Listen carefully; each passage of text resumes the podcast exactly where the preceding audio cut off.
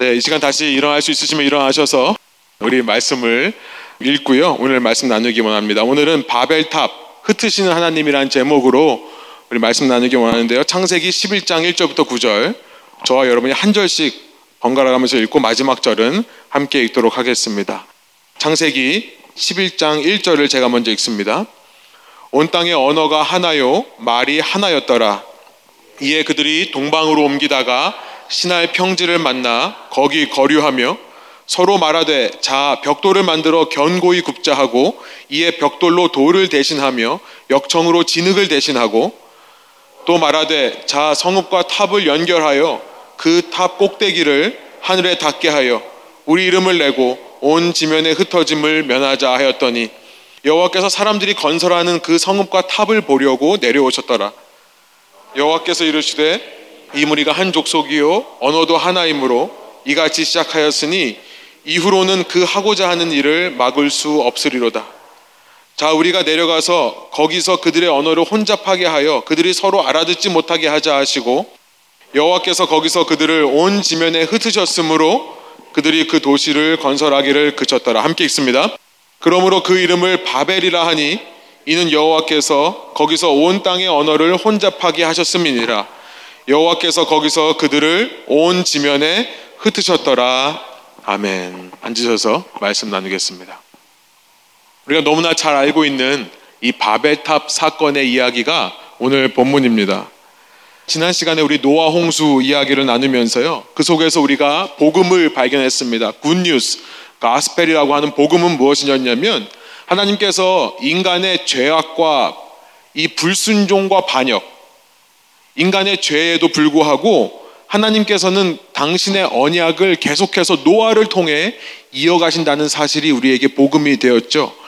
노아가 있다는 사실, 하나님께서 다 멸하지 않으시고 한 사람을 통해 다시 역사를 시작하신다는 사실, 여자의 후손을 무지개 언약을 통해 그 여자의 후손의 언약을 이어가신다는 사실, 그리고 그 역사 속에서요, 계속해서 그 역사가 이어져서 마침내 예수님께서 피의 언약으로 우리를 주고 사셨다라고 하는 사실.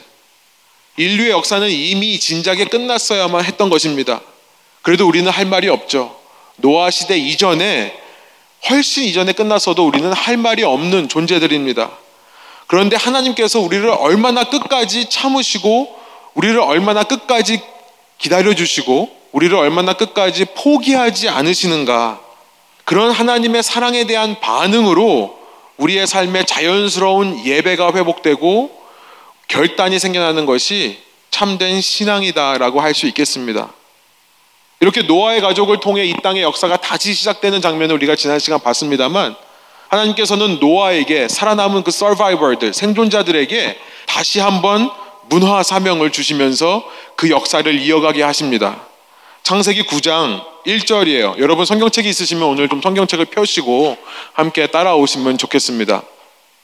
창세기 9장 1절입니다. 노아의 홍수가 끝난 이후에 하나님께서 문화 사명을 다시 주세요. 창세기 1장 28절에서 봤던 거죠. 그런데 다시 한번 똑같은 말씀을 하십니다. 제가 읽습니다. 하나님이 노아와 그 아들들에게 복을 주시며 그들에게 이르시되 생육하고 번성하여 땅에 충만하라라고 말씀하세요. 우리 가스펠 프로젝트의 두 번째 시간에서 봤던 문화 사명과 동일합니다. 창세기 1장 28절 보여주시면요. 읽진 않겠습니다만 똑같은 내용이에요. 생육하고 번성하여 땅에 충만하라. 땅을 정복하고 모든 생물을 다스리라 라고 하는 것과 똑같은 명령입니다. 한마디로 이것을 저는 흩어지라라고 하는 명령이다. 로 이해하고 싶습니다. 흩어지라는 거죠. 노아의 홍수로 인해 이 땅에 이제 생명이 없어졌습니다. 사람이 없어졌어요. 그 땅에 하나님께서는 사람들로 하여금 흩어져서 생육하고 번성하게 하라고 하는 이 문화 사명을 계속해서 이어가게 하시는 겁니다. 그래서 이 구장에 이 말씀을 하신 이후에요. 10장에 가보면 노아와 그의 세 아들들의 후손의 족보가 나옵니다. 이 10장은요. 어떻게 노아와 그의 아들들 셈, 함, 야벳이라고 하는 새 아들들이 이 하나님의 문화 명령에 순종해서 이 땅 가운데 흩어져 나가고 있는지를 묘사하는 것이 10장의 내용입니다.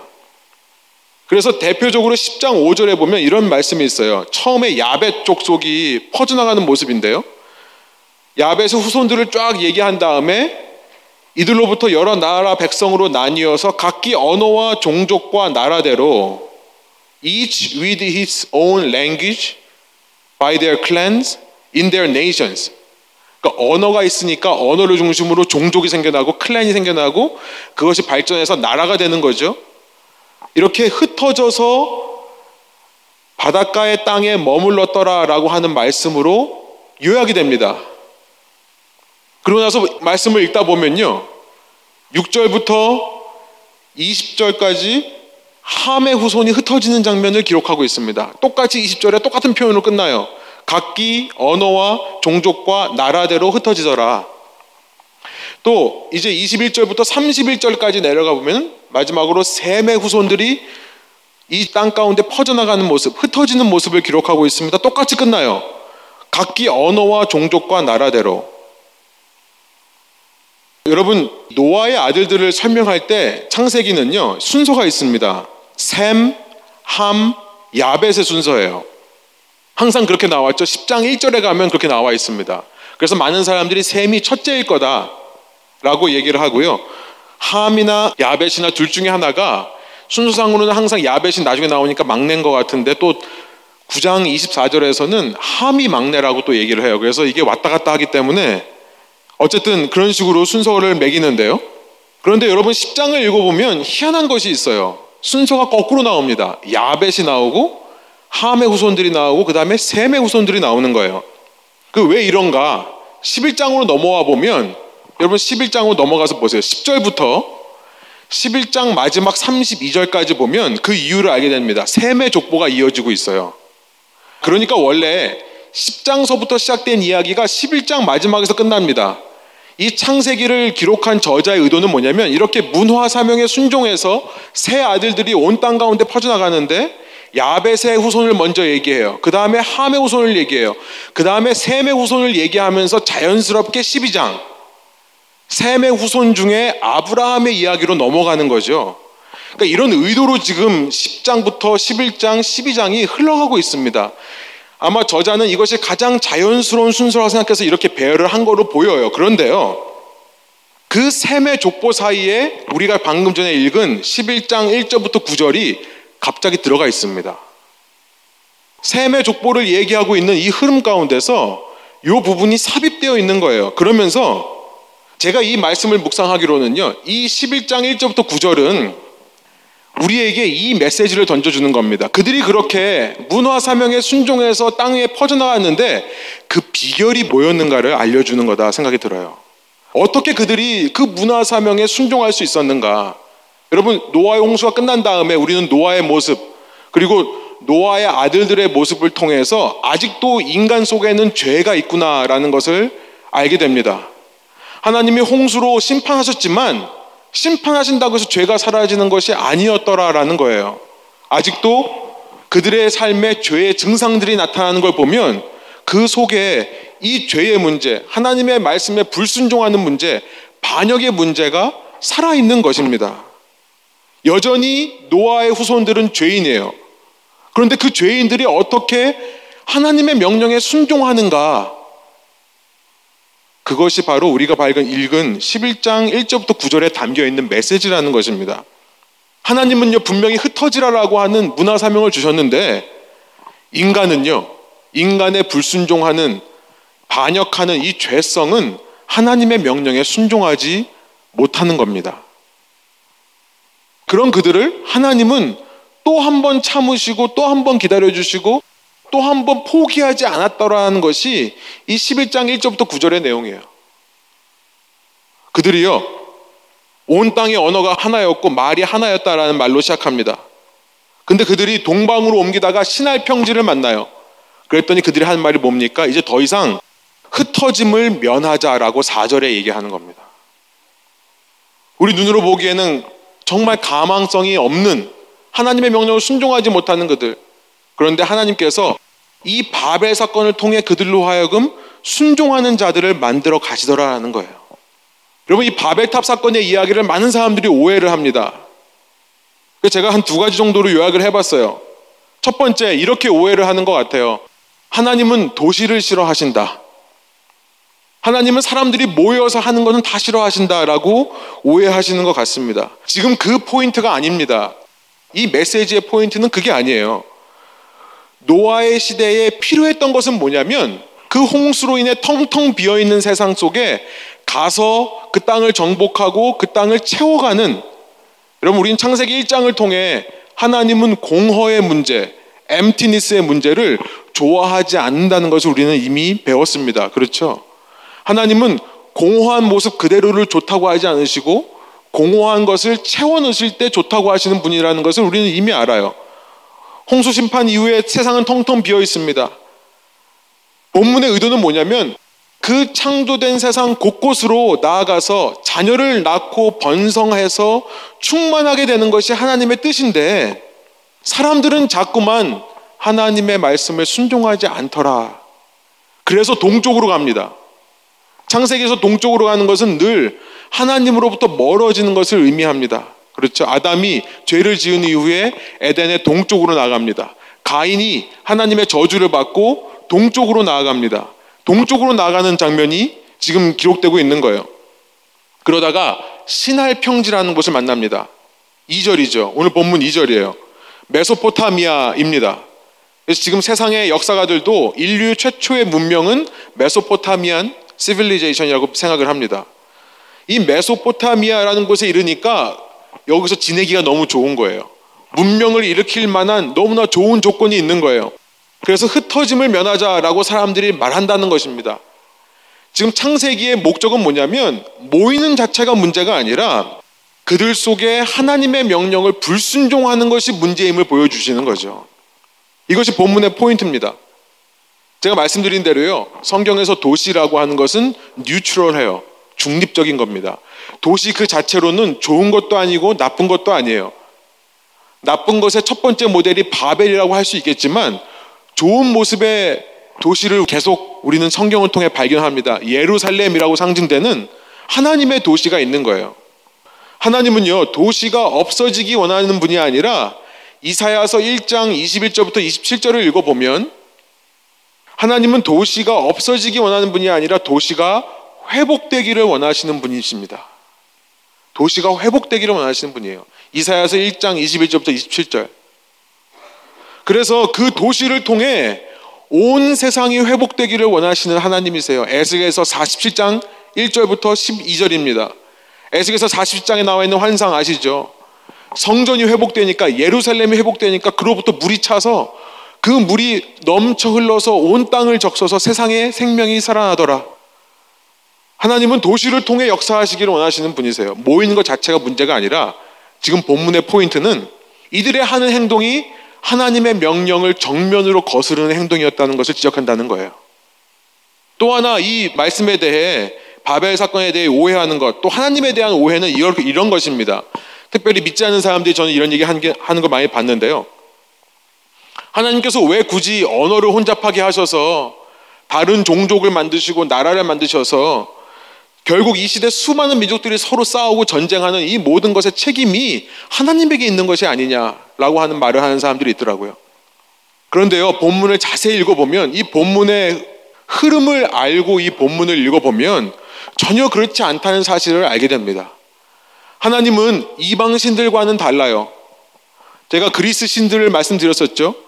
이방신들은요, 자기의 목적을 위해 사람들을 이용해서 사람들끼리를 서로 이간질하고 전쟁하고 싸우게 만드는 신들입니다. 그런데 우리 하나님은 그런 하나님이 아니에요. 하나님이 언어를 혼잡하게 하신 이유는 사람들로 하여금 싸우게 하기 위해서가 아니라 하나님 당신으로 하여금 이 사람들을 심판하지 않게 하기 위해서라는 것을 알게 돼요. 다시 말씀드립니다. 언어를 혼잡하게 하신 이유는 하나님 당신께서 이 백성을 심판하지 않기 위해서 하신 일이다. 여러분 생각해 보세요. 이들이 만약에 이곳에 머물러서 계속해서 지내면서 하나님의 문화 사명을 거역했다면 또 한 번 노아의 홍수가 일어날 것입니다. 그런데 하나님은 그걸 막으시는 거예요. 하나님의 명령에 순종할 수 없는 자들로 하여금 하나님의 명령을 순종할 수 있도록 그래서 당신이 내려야 할 진노의 심판을 다시는 내리지 않기 위해서 하나님께서 개입하시는 역사 이야기가 바벨론 사건이라는 것입니다. 오해하면 안 될 것 같아요. 부모님들이 그런 부모님들이 있습니까? 내 자녀가 일부러 실수할 때까지 기다렸다가 실수하면 그걸 미로 때리기를 즐겨하는 그런 부모가 있습니까? 오늘 가스페 프로젝트 교재의 표현으로 말하면 하나님은 악의 확산을 늦추시는 하나님이다라고 말씀해요. 사람이 할 수 없는 것을 보고는 그 못하시는 걸 꾸짖는 게 아니라 그 못하는 것을 할 수 있도록 하시기 위해 역사하시는 하나님. 그래서 마땅히 이 땅에 내려야 할 공의의 심판을 피하게 하시는 하나님인 것을 이 바벨 사건이 이야기하는 것입니다. 그래서 여러분 받아야 될 것을 안 받게 하시는 것을 다른 말로 은혜라고 한다고 했죠. 이 본문은 은혜의 하나님을 얘기하고 있습니다. 이 하나님께서 어떻게 인간의 역사에 개입하시는가를 말하기 위해서 11장 1절부터 9절을 가만 살펴보면요. 이것이 어떤 특별한 유대인들이 잘 썼던 구조에 의해 이루어졌다고 우리가 알게 되는데요. 슬라이드를 보여주시면 원어로 읽으면 더욱더 분명해지는 구조이지만 우리 성경으로 읽어도 놓칠 수 없는 구조가 있습니다. 바로 대칭 구조라고 하는 카이아스틱 스트럭처가 이 본문이 어, 기록되어 있는 그런 구조입니다. 보시면 A를 먼저 얘기하고 B, C, D를 얘기한 다음에 D가 가운데 있는 거죠. 그러나서 다시 C 프라임, B 프라임, A 프라임을 얘기를 해요. 다음 슬라이드 보여주시면 이런 목적으로 배열이 되는 겁니다. 이런 chiastic structure 대칭적 구조의 특징은 뭐냐면 A와 A prime이 서로 반대가 돼요. 상황이 바뀌어 있습니다. 그러니까 처음을 읽고 마지막을 읽으면 어떻게 바뀌었을까 궁금해하는 궁금증을 불러일으켜요. 그러면 한 단계 더 들어가죠. B와 B prime 또 바뀌어 있어요. 어떻게 바뀌었을까? 한 단계 더 들어갑니다. 그러면 C와 C prime이 또 바뀌어 있죠? 결국은 이 모든 것의 원인이 뒤에 있다는 것을, 가운데 있다는 것을 강조하는 표현법이에요. 쉽게 생각하신 건 뭐냐면, 제가 그 수미 상관법은 샌드위치라고 말씀드렸죠. 앞뒤가 똑같은 것이 나오는 것은 inclusio라고 하는 수미 상관법인데요. 이것은 햄버거로 생각하시면 되겠습니다. 빵과 빵 사이에 고기가 있으면 햄버거라고 부르고, 빵과 빵 사이에 치킨이 있으면 치킨버거라고 부르고, 빵과 빵 사이에 피쉬가 있으면 피쉬버거라고 이제 그만할게요. 근데 그런 것처럼 가운데 있는 것을 강조하는 방법이에요. 여러분 말씀을 다시 돌아가서 한번 보세요. 여러분 성경책으로 한번 따라와 보세요. 자, 1절. 온 땅의 언어에 대해 지금 이야기하고 있습니다. 온 땅의 언어. 콜하아렛. 온 땅이라고 하는 원어로 나오고 있는데요. 똑같은 말이 구절에 반복됩니다. 온 땅의 언어. 그 다음에 세파스라고 하는 언어, 나라의 말. 똑같은 단어가 나와요. 1절에서는요, 온 땅의 언어가 하나였다는 것을 말씀합니다. 그런데 9절에 오면 온 땅의 언어가 혼잡하게 되었다, 섞이게 되었다라고 말해요. 어떤 궁금증이 들죠? 무슨 일이 있었기에 이렇게 되었는가? 한 절 그래서 더 들어가 봅니다. 2절. 사람들이 거기서 거류했다. 거기라고 하는 곳은 시날 평지를 말하는 겁니다. 메소포타미아. 거기라고 하는 이 싸움이라고 하는 단어가 2절과 8절에 반복됩니다. 사람들이 거기서 거했는데 하나님은 그들을 거기서 흩으셨다라고 나와 있어요. 누가 봐도 명백한 대칭 구조죠. 어떤 일이 일어났는가 한 단계 더 들어가게 돼요. 그러면 3절과 4절에는요. 사람의 말이 기록되어 있습니다. 이전에는 사람의 말로 가득 차 있는 겁니다. 그런데 6절과 7절로 봐보면 하나님의 말씀만이 나와 있어요. 아마르라고 하는 말하다는 동사가 반복돼서 나오죠. 그러면서 같은 표현이 반복됩니다. 언어 유의예요. 3절에 보면 한국말로도 그렇죠. 자, 뭐뭐 하자. 사람들이 자, 뭐뭐 하자. 영어로 보면 come, let us make bricks 라고 되어 있어요. 그런데 7절로 가보면 자, 뭐뭐 하자라고 하는 것이 하나님이십니다. come, let us confuse 라고 되어 있어요. 원어로 보면요. Come, let us make bricks라는 말이 이렇게 됩니다. 하바 닐브나. 하바 닐브나. 그 다음에 7절에 나와 있는 come, let us confuse라는 말이 하바 니블라. 비슷한 말이에요. 이렇게 언어 유의로 나와 있는 거예요. 대칭된 대조되는 모습을 보여주면서 사람들로 하여금 그러면 가운데 무슨 일이 있었느냐 이거에 집중하게 하는 거죠. 가운데가 바로 5절입니다. 우리 5절 한번 한 목소리 읽어볼까요? 여호와께서 사람들이 건설하는 그 성읍과 탑을 보려고 내려오셨더라라고 하는 것이 이 메시지의 포인트인 거예요. 내려오셨더라. 결국 이 부분을 강조하기 위해 이런 표현법을 쓴 겁니다. 하나님은 인류의 반역을 보고 멀리만 계시는 분이 아니라 내려오시는 분이더라라고 하는 메시지가 있는 거예요. 이런 하나님이 어떻게 사람과 사람 사이의 전쟁을 일으키는 이간질의 하나님이라고 할 수 있겠느냐? 얘기하는 거죠. 다음 슬라이드 보여주면 그래서 구조의 마지막이 그렇습니다. 가운데에 야훼께서 내려오셨더라. 그것이 있는 거예요. 오늘 교재에 보면 또 많은 신학자들이요 농담 반으로 이렇게 얘기합니다. 사람들이 지구에서 뭔가를 쌓아 올리는데 멀리 우주에 계신 하나님이 그게 잘 안 보이니까 얘네들 뭐 하나 보려고 내려오셨다. 예, 인간은 그만큼 낮은 존재고 비천한 존재가 맞습니다. 그런데 거기서 한 걸음 더 깊이 나아가서 오늘 본문은 이 메시지를 전하는 거예요. 성경에서 말하는 하나님은 할 수 없는 자들로 하여금 내려오셔서 할 수 있게 하시는 하나님이시다. 정확하게 말하면 원래는 할 수 있던 자들이었습니다. 그러나 할 수 없게 된 자들이죠. 그들을 포기하지 않으시고 그들로 하여금 당신의 명령에 순종할 수 있도록 직접 내려오시는 하나님이시다. 라는 것이 이 창세기 본문에서 우리에게 주시는 메시지라는 겁니다. 다른 신들과 너무나 다릅니다. 어떤 태스크를 주고요. 너 이거 이거 해. 그럼 마지막 날 내가 너를 저울에 한번 재봐서 선 쪽으로 기울면 악 쪽으로 기울면 넌 지옥이고 선 쪽으로 기울면 너는 구원받는다. 이런 하나님하고는 너무나 다른 겁니다.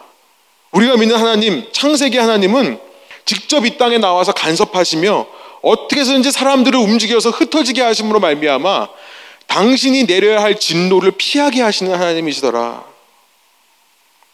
여러분 그래서 창세기 10장으로 돌아가면요. 10장 10절에 이 사건이 함의 손자의 시대에 이 일이 일어났다는 것을 이미 힌트하고 있습니다. 이 함이라는 사람이요. 구스를 낳고 구스가 니무롯을 낳는데요. 니무롯 시대에 이 보세요. 니무롯의 나라는 시날 땅의 바벨과 에렉과 아깝과 갈레에서 시작되었으며 이때 임했다 이때 이미 시작했다는 거예요. 여러분 지금은 나이를 낳는 아이를 낳는 시간이 꽤 후라서 손자를 볼 정도면 꽤 시간이 지나지만요. 당신은요 10대 중반이면 애를 낳습니다. 그러니까 가임기가 되면 임신할 수 있는 계기가 되면 바로 결혼시켜서 애를 낳게 했던 거예요. 그러니까 함과 함의 손자의 나이가 많아야 20년 차이 났을 거예요. 그러니까 무슨 말입니까? 함 역사의 시작부터 하나님은 개입하셔서 이 바벨 사건을 이루셨다는 것을 알려주는 겁니다. 그리고 이 바벨 사건이 어떻게 구체적으로 이루었는가를 11장에 가서 잠깐 삽입해서 구체적으로 보여주고는 이 셈의 후손의 역사를 계속 써내려가는 그런 구조로 되어 있는 거예요. 그렇게 사람들이 모이려고 했을 때 하나님의 말씀에 불순종하려고 했을 때 각기 언어와 종족과 나라대로 흩어짐을 통해 흩게 되게 하심을 통해 흩어지게 하심을 통해 하나님은 다시 한번 홍수로 심판하신 일을 없애버리신 하나님이시더라라는 겁니다. 인류 역사상 하나님은 계속해서 친히 역사에 개입하십니다. 이스라엘 역사를 보면요. 때로는 기름 부은 왕을 통해, 때로는 기름 부은 선지자들을 통해 말씀하셔서 이 노아의 홍수와 같은 심판이 다시는 임하지 않게 보호해 가십니다. 그런데 이런 것들은 한시적이에요. 국한적이에요. 무슨 말이냐면 어느 때와 장소에 제한되어 있는 거예요. 그래서 하나님의 백성이 온전히 하나님의 길을 행하지를 못합니다. 그 결과 어떻게 됩니까? 이스라엘 백성이요 다시 바벨로 와요. 구약의 끝이 그렇죠. 구약의 마지막 역사에 가보면 이 바벨이라는 말이 다른 말로 바벨론입니다. 똑같은 말이에요. 다시 이스라엘 백성이 바벨이라는 장소로 오게 하십니다. 그 바벨의 장소에서 너희가 가고 있는 길의 끝이 무엇인지를 말씀해 주시는 거죠. 너희가 이룰 수 없는 것을 내가 계속해서 이루기를 원한다라고 하는 메시지를 주시는 겁니다. 그 때가 찼을 때 결국 하나님의 때가 찼을 때 예수님에 의해 하나님의 임재가 이 땅에 완전히 이루어진 사건이 이 땅에 벌어집니다. 그것이 뭐냐면 오순절 사건이에요. 우리가 잘 알고 있는 사도행전 2장의 말씀이죠. 제가 세 번역으로 한번 읽겠습니다. 오순절이 되어서 그들은 모두 한 곳에 모여 있었다. 그때 갑자기 하늘에서 세찬 바람이 부는 듯한 소리가 나더니 그들이 앉아 있는 온 집안을 가득 채웠다. 그리고 불길이 솟아오를 때 혓바닥처럼 갈라지는 것 같은 혀들이 그에게 나타나더니 각 사람 위에 내려앉았다. 그들은 모두 성령으로 충만하게 되어서 성령이 시키시는 대로 각기 방언으로 말하기 시작하였다. 예수님께서 이 땅에 오십니다. 인류의 반역의 역사를 보다 못한 하나님이 직접 이 땅에 오시는 겁니다. 오셔서 십자가를 지시고 죽으셨다가 부활하셔서 하늘로 올라가신 후에 믿는 제자들에게 이제 영으로 임하시는 장면이에요. 이 하나님의 영이 믿는 제자들에게 임할 때 창세기 11장에 있던 바벨 사건의 정반대 사건이 나타납니다. 혼잡하게 된 언어로 갈라졌던 그들이 이제 하나님의 말씀을 듣게 되는 거예요. 여러분 이 오순절 사건은요 혼잡하게 된 언어가 하나로 통일되는 사건이 아닙니다. 그 사건이 아니에요. 혼잡하게 된 언어는 계속해서 다른 언어로 있습니다만 혼잡한 언어로 인해 서로 듣지 못하던 자들이 이제는 성령 안에서 듣게 되는 일을 보여주시는 거예요. 창세기 11장으로 되돌아와 보면 7절에요. 문제는 뭐였냐면 하나님께서 언어를 혼잡하게 하신 목적은 뭐냐면 그냥 다른 말만 하는 게 목적이 아니었다는 걸 알게 되죠. 다른 말을 함을 통해 서로가 서로를 못 듣게 하는 게 하나님의 목적이었다는 걸 알게 돼요. 7절입니다. 자, 우리가 내려가서 거기서 그들의 언어를 혼잡하게 하여 그들이 서로 알아듣지 못하게 하자 하시고 그럼 유대인에게 듣는 것은 굉장히 중요합니다. 그래서 유대인들은 자신의 신앙을 한마디로 말하라고 한다면 쉐마라고 그래요.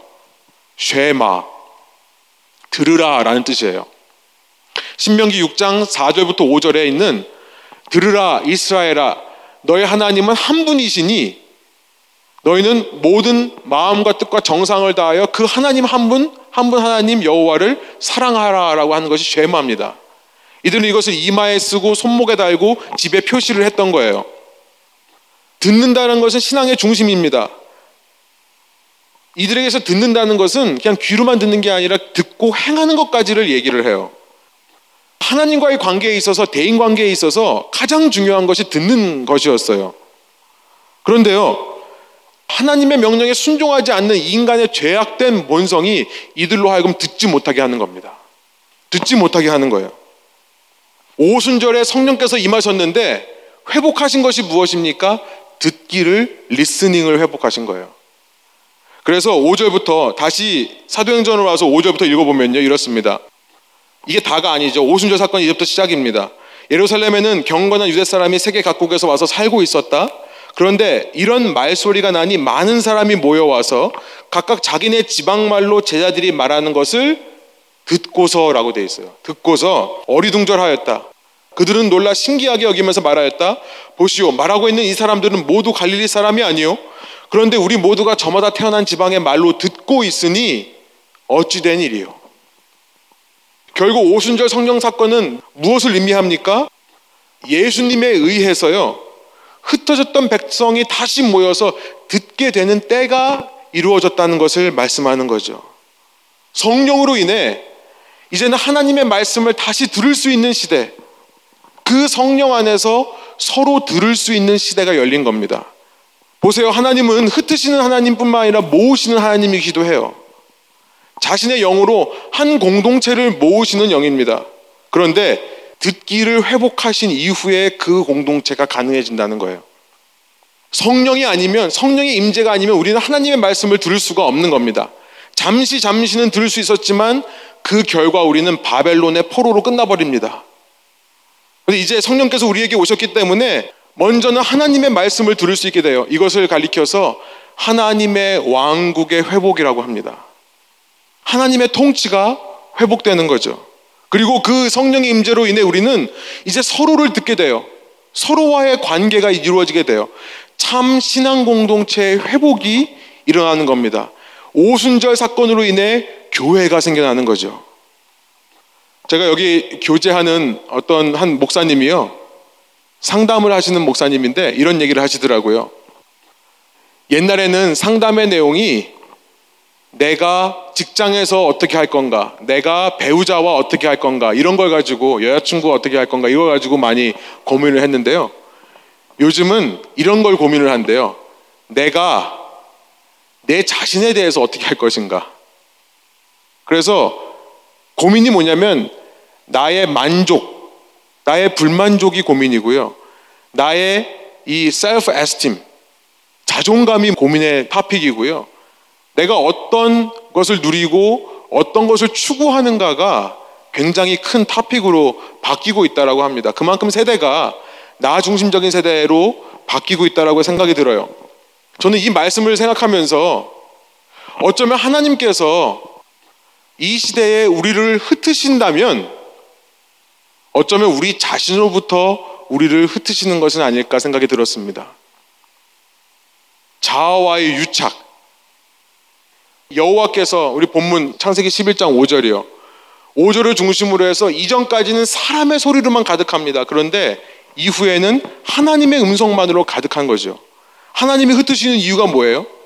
하나님이 이 땅에 내려오셔서 흩으시는 이유가 뭐죠? 사람의 소리를 제하시고 당신의 말씀이 이 땅에 이루어지는 당신의 왕국을 위해 통치를 위해 그러신다는 거예요. 그런데 그런 데 있어서 가장 장애물 중에 하나는 나의 소리가 될 수 있습니다. 이 말씀을 적용해 보면요. 예수를 믿는 신자들 속에요. 이제 하나님의 음성이 들리기 시작하면 로마서 8장의 내용이죠. 시간 없으니까 그냥 넘어가겠습니다. 내 소리와 성령의 소리가 부딪히기 시작하죠. 이전에는 그런 것이 없었습니다. 예수님이 내 삶의 중심이 되고 내가 신자가 되고 난 후에는 하나님의 음성과 내가 말하고 싶은 것이 정반대가 될 경우가 많아요. 우리는 그럴 때 하나님께 외칩니다. 하나님 왜 흩으십니까? 왜 내 멋대로 하게 내버려 주질 않습니까? 그런데 그 소리에 순종할 때 내 삶에 하나님의 통치, 왕국이 임하게 된다는 사실을 우리가 이 본문을 통해 발견할 수 있는 겁니다. 여러분, 내가 좋은 것, 내가 편한 것, 나를 위한 무엇이 하나님의 뜻이 아닐 수 있다는 것을 기억하십시오. 그 속에서 분별해 내야 됩니다. 내 자신을 쳐서 복종해야 돼요. 나는 바벨을 살고 있는 것은 아닌가? 내가 과연 성령의 지배를 받고 있는가? 아니면 아직도 내 육체의 소리에 지배를 받고 있는가? 여러분, 요즘 이런 시대 문화 속에서요, 많은 사람들이 정말 기가 막힙니다. 하나님을 믿고 예수님을 믿는다고 하면서도요, 내 소리를 하나님의 소리로 착각하고 사는 사람들이 너무나 많은 것 같아요. 조금이라도 나를 불편하게 하거나 나를 힘들게 하는 것은 무조건 아니라고 말해버리는 것 같습니다. 더 이상 희생이 없어진 시대, 더 이상 섬김이 없어진 시대가 아닌가 생각이 들어요. 다른 말로 말하면 정말 이 땅에 하나님의 나라 통치를 이루는 사람들이 없어져 가는 시대가 아닌가 생각이 드는 것입니다. 소원하옵기로는요, 여러분, 이 바벨의 사건을 보시면서 하나님이 때로 우리 삶에 흩어지게 하는 일이 있다는 것을 기억하시길 원해요. 젊어서는 내가 원하는 대로 내 길을 갔지만 이제 늙어서는 하나님의 사역자가 되면 하나님께 붙들린 사람이 되면 내가 원하지 않는 곳으로 띠를 메고 따라가게 되는 것도 있을 수 있다는 것을 기억하시기 바랍니다. 신자의 삶에 하나님의 소리를 듣고 내 자신의 소리를 복종하는 것이 먼저라면요. 그런 사람들의 모임이 있을 때 참된 공동체가 회복됩니다. 참된 교회는요, 그런 사람들의 모임으로만 가능한 것이라 믿어요. 내가 말하기보다 남의 소리를 들을 수 있는 사람들. 남의 소리를 듣는 것이 얼마나 어려운지 알죠? 자아가 살아있으면요, 듣지 못합니다. 말이 많다는 것은 자아가 살아있다는 증거입니다. 말하는 사람은요, 상대방의 말에 귀를 기울일 줄은 모릅니다.